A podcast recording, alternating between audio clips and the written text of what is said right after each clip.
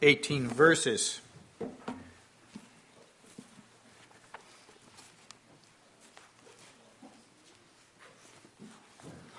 Hebrews 10, verses 1 through 18.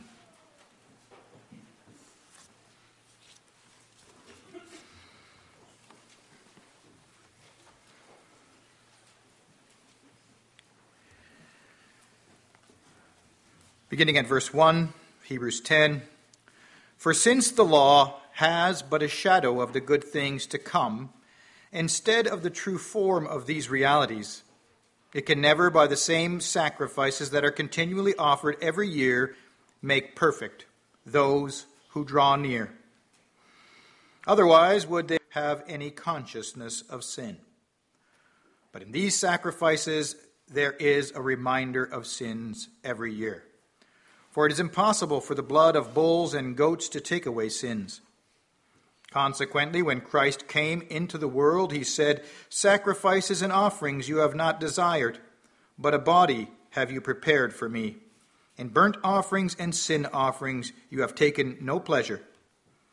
Then I said, Behold, I have come to do your will, O God, as it is written of me in the scroll of the book. When he said above, you have neither desired nor taken pleasure in sacrifices and offerings and burnt offerings and sin offerings. These are offered according to the law. Then he added, Behold, I have come to do your will.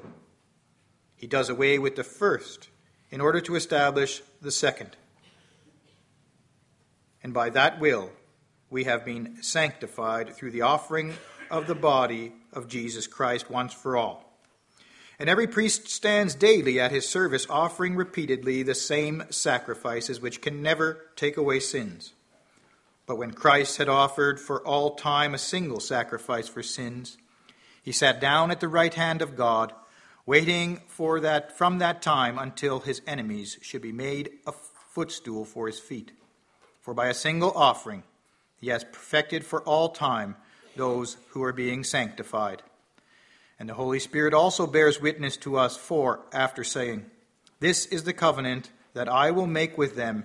After those days, declares the Lord, I will put my laws on their hearts and write them on their minds. Then he adds, I will remember their sins and their lawless deeds no more. Where there is forgiveness of these, there is no longer any offering for sin. We will now stand and sing Psalm 20, verses 1 and Congregation, our text this morning comes to us from Leviticus chapter 1.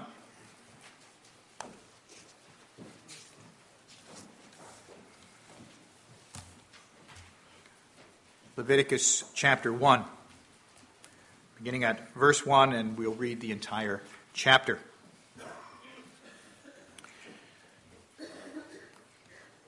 There we read The Lord called Moses and spoke to him from the tent of meeting, saying, Speak to the people of Israel and say to them, When any one of you brings an offering to the Lord, you shall bring your offering of livestock from the herd or from the flock. If his offering is a burnt offering from the herd, he shall offer a male without blemish. He shall bring it to the entrance of the tent of meeting that he may be accepted before the Lord. He shall lay his hand on the head of the burnt offering, and it shall be accepted for him to make atonement for him. Then he shall kill the bull before the Lord. And Aaron's sons, the priests, shall bring the blood and throw the blood against the sides of the altar, that is, at the entrance of the tent of meeting. Then he shall flay the burnt offering and cut it into pieces and the sons of Aaron the priest shall put fire on the altar and arrange wood on the fire. And Aaron's sons the priests shall arrange the, arrange the pieces, the head and the fat, on the wood that is on the fire on the altar. But its entrails and its legs he shall wash with water.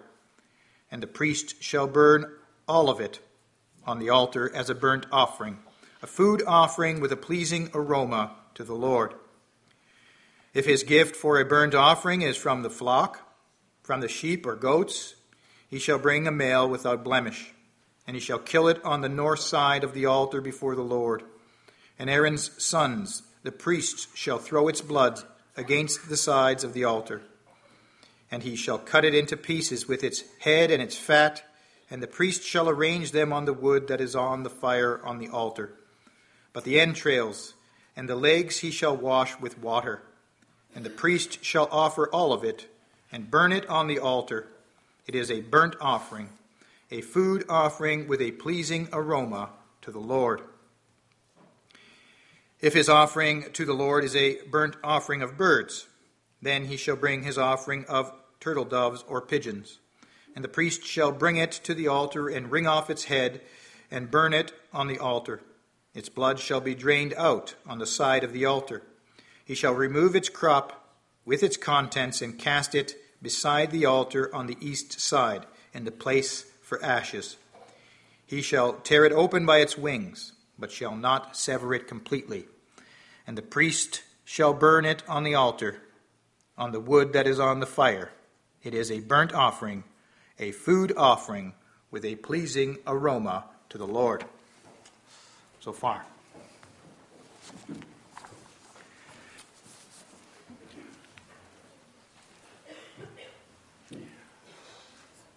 Beloved of our Lord Jesus Christ, have you ever meditated upon what it means that our God is holy? What may come quickly to mind is that simple definition that we often use for the word holy, meaning to be set apart. Our God is set apart, different, unique, all powerful, full of might and splendor. These are just a few things that we might consider when we describe God as holy. And I'm sure that we can think of many more.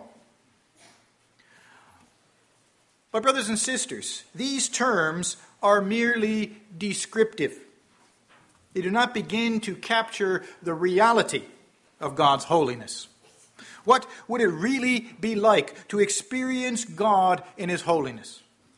Think of Isaiah, who cried out, Woe is me, for I am lost, for I am a man of unclean lips and dwell in the midst of a people of unclean lips. For my eyes have seen the King, the Lord of hosts. Or consider the Israelites who feared for their very lives because they heard the Lord speak from the mountain. And such responses are not limited to the Old Testament. In the revelation of John, we read that John fell at the feet of the glorified Christ as though dead because of the glory of his holy presence. Throughout the Bible, many feared to come into the presence of a holy God on account of their sin and God's holiness. And, beloved, the irony of it all is that that's not how it all started. God had created people to live in his holy presence. Adam was created good, and he walked with God in the garden. And isn't that the goal of redemption? That a renewed relationship would be established so that we could once again enter into the holy presence of God without fear. Yet so often we do not see this as the ultimate goal of the Christian life. As people here on earth, we have the tendency to focus primarily on God's redemption from sin. Often we think that as long as I'm saved, all is well.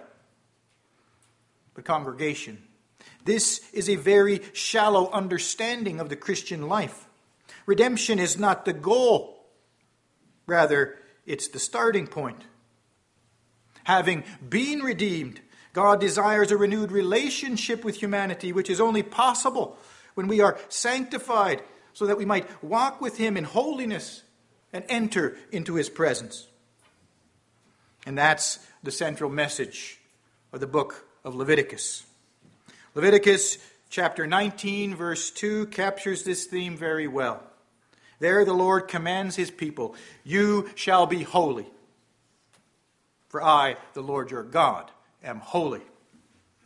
And if we look a little closer at the arrangement of the books of the Pentateuch, the first five books of the Bible, we observe that Exodus highlights God's work of redemption.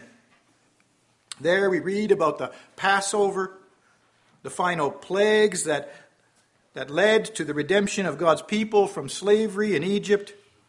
And from there we read about God leading his people into the wilderness and giving them the tabernacle.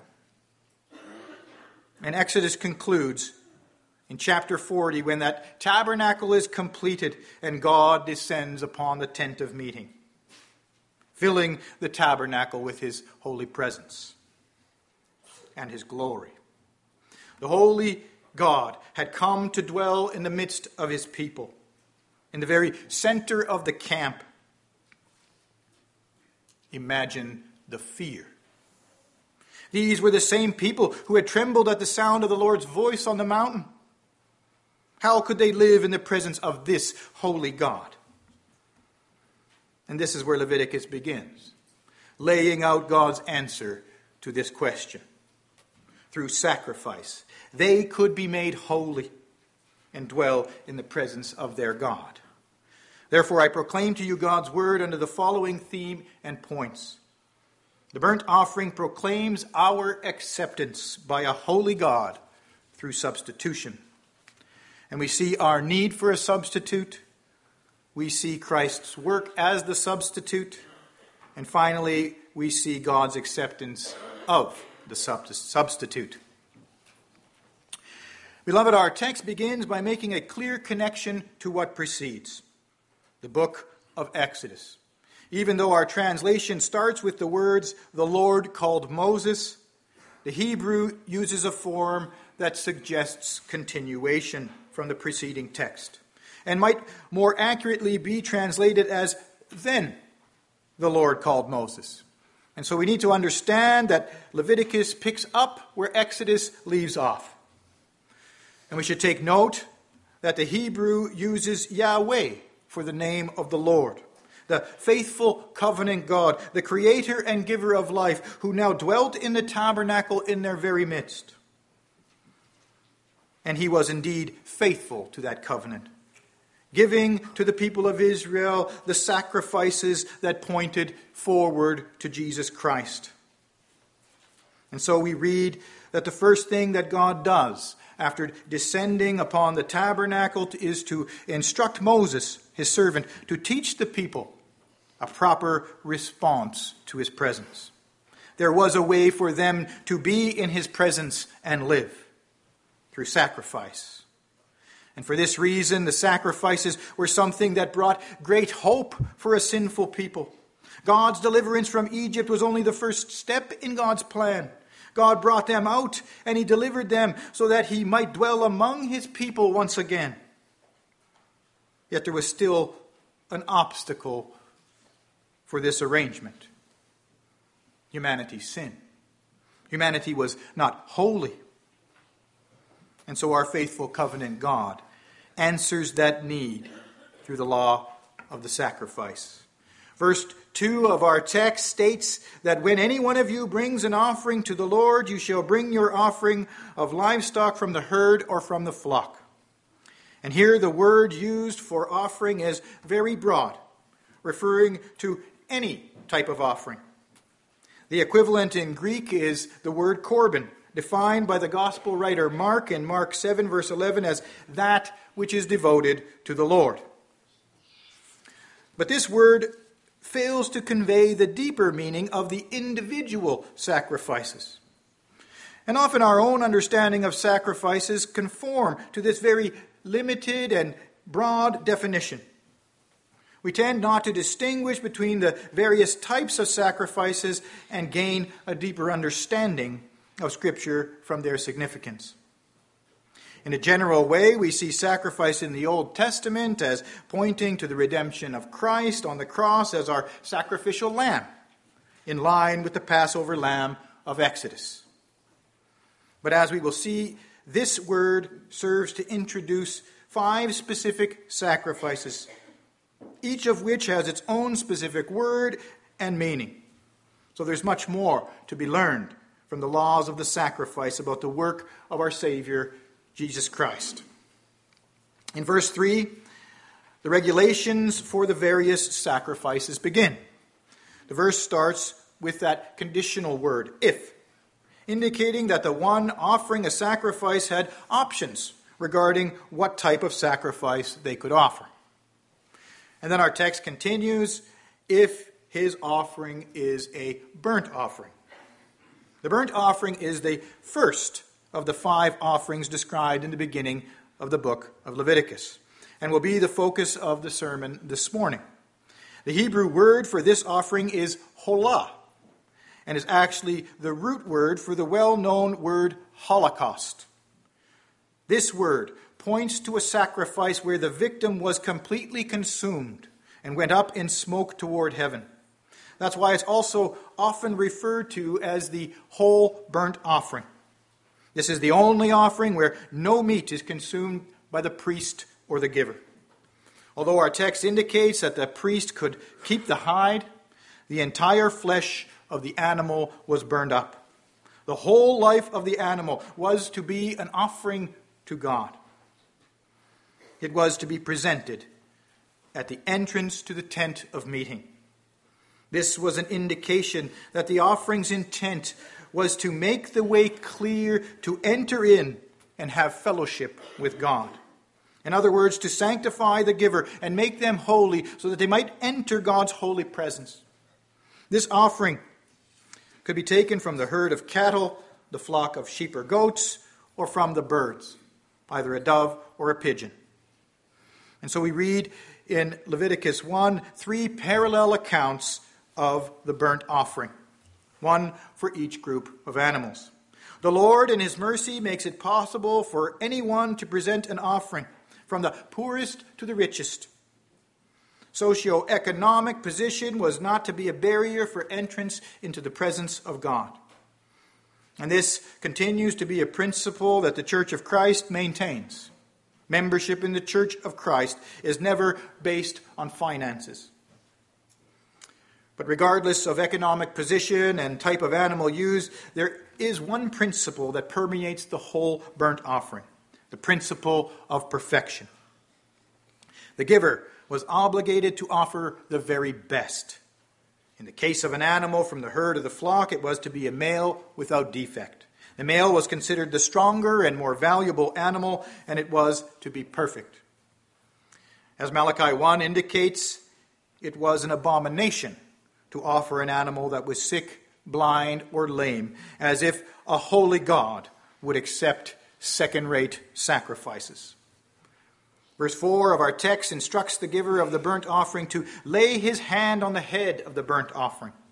This laying on of the hand represented the idea of transference or substitution.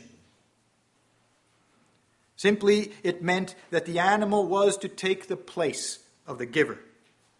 This idea of substitution is found several times in Scripture.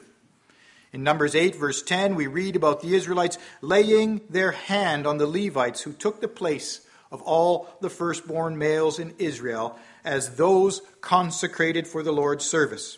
The authority to bring offerings and perform sacrifices was transferred to the Levites alone. We find another example of substitution in Leviticus 16. There we read that Aaron laid both his hands on the scapegoat representing the transference of Israel's sin to the goat. And so the presenter of the offering, by laying their hand on the animal's head, indicates their desire for that animal to take their place. This substitution was God's answer for one of the Israelites' greatest needs the Lord had created humanity to live in fellowship with Him. God's intent was that humanity would offer their whole lives in holy service to their God. But as, as we've already heard, sin had destroyed that relationship. Humanity incurred the penalty of God's just judgment. And to repair the damage, God's judge, just judgment required satisfaction. Payment for sins needed to be made but a sinner was unable to be the perfect sacrifice necessary to make such amends. And so humanity needed someone else to pay the penalty for their failure. Laying the hand upon the perfect animal pointed to that need. The regulations go on to require the giver to personally kill the animal. Then he shall kill the bull before the Lord. It was not to be killed by the priest, but by the hand of the giver. Except in the case of the bird, the killing of the animal was not a clean and a sanitized event. No, the one making the offering put his hand to the task of slaughtering the animal. He did it up close and personal, an indication that his life was bound up with that of the animals. There was no escaping the gruesome reality of the bloodshed that would follow. And it's at this point that the priest collects the blood of the sacrifice and he sprinkles it against the side of the altar. And this ritual signified that satisfaction had been made through the outpouring of blood. The animal was then cut into pieces and arranged to be burned. The uncleanness of the entrails was washed away to ensure a spotless sacrifice. And then the animal was completely burned with fire. Fire was symbolic of cleansing and purification. Verse 4 of our text clearly lays out the purpose of this sacrifice. There it states that the burnt offering shall be accepted for him to make atonement for him. The word translated as atonement conveys the idea of a ransom being paid or the idea that the offense had been stayed or expiated. The emphasis is not on the removal of sin and guilt, but on appeasement. The penalty of sin had been paid so that the offerer could be made holy and reestablish fellowship with God, his account having been made clean. However, our reading in Hebrews 10 presents us with a seeming contradiction. There it says that the offerings were but a shadow of the good things to come instead of the true form of these realities. In other words, these sacrifices did not actually accomplish what they represented. Our reading goes on to say that it was impossible for the sacrifices to make perfect those who drew near. And without perfection, it would be impossible to enter into the holy presence of God. The sacrificial animal was not the real substitute that was needed. It pointed to the substitutionary work of our Lord and Savior Jesus Christ. The sacrifice anticipated what was to come. And that brings us to our second point Christ's work as the substitute. Beloved, the whole burnt offering did not itself make atonement for the presenter of the sacrifice, but served as a type pointing forward to God's plan to send his Son. And although the sacrifice did not accomplish what it represented, it was not an empty ceremony either. It had deep spiritual significance for the giver, pointing in anticipation to a blessing yet to appear, pointing to Christ. The Old Testament believer was taught through the sacrifice to believe in the perfect one who was to come as the perfect sacrifice and substitute. The one who came with the burnt offering showed in action that he understood his need for a substitute. He could not pay the penalty, as our catechism states so clearly when it asks, Could we ourselves make this payment? And he understood the familiar answer, Certainly not. On the contrary, we daily increase our debt. And so he had to rely on Christ's atonement, the payment of the one who was to come. The offerer believed that the coming sacrifice was necessary to be sanctified and made holy. And so we see that the Old Testament believers were also saved through faith in Jesus Christ. The sacrifice required the believer to trust in the Lord's answer that was being taught through that sacrifice. But, congregation, let's not think that it doesn't teach us something as well. It also teaches us something about our reality. We who believe must recognize that in our sin we had nothing to offer in payment for the penalty which we deserved. We, like the Old Testament believers, needed a perfect substitute. And so, so Leviticus 1 teaches us to place our hand upon our substitute and be united with him, looking to him in faith to pay the penalty for us. But it also brings us face to face with the very personal nature of Christ's sacrifice on the cross. In placing my faith in him as my substitute, I condemned him to death. Christ didn't die for some nameless people, he died for me. He died in my place. It's as if I held the knife in my hand and took his life, like the one bringing the burnt offering. I cannot escape the harsh reality that he died in my stead for my sin. But there's also, beloved, that ray of hope. Familiar to the Israelites, that as my substitute dies, so I in my sin die. And there is a recognition that as the animal is offered up as a perfect sacrifice, so my life should be offered up as a living sacrifice to my God. That's why Colossians 3, verse 3 says, For you have died, and your life is hidden with Christ in God. Being united with Christ in his death means that we also must die to sin Two verses further in Colossians 3, we are instructed Put to death, therefore, what is earthly in you. And this is a good start, but being made holy is not simply a matter of putting to death that which is wrong in my life. Colossians 3, verse 12 and following encourages us to live a holy life by putting on godliness. Put on then, as God's chosen ones, holy and beloved, compassionate hearts, kindness, humility, meekness, patience. And the passage continues to relay what a holy life looks like. And so, beloved, although the emphasis of the burnt offering is on death, it should not overshadow the goal. The hope and the joy of the burnt offering points to the fulfillment of God's plan accomplished through Jesus Christ. And its ultimate goal is a life in fellowship with God, an avenue back into the holy presence of our God. His blood was poured out in payment for our sin. Our debt was paid in full. His body was given up to cleanse us like the animals burned in the fire so that we might be made holy and that we might die to sin and live to God.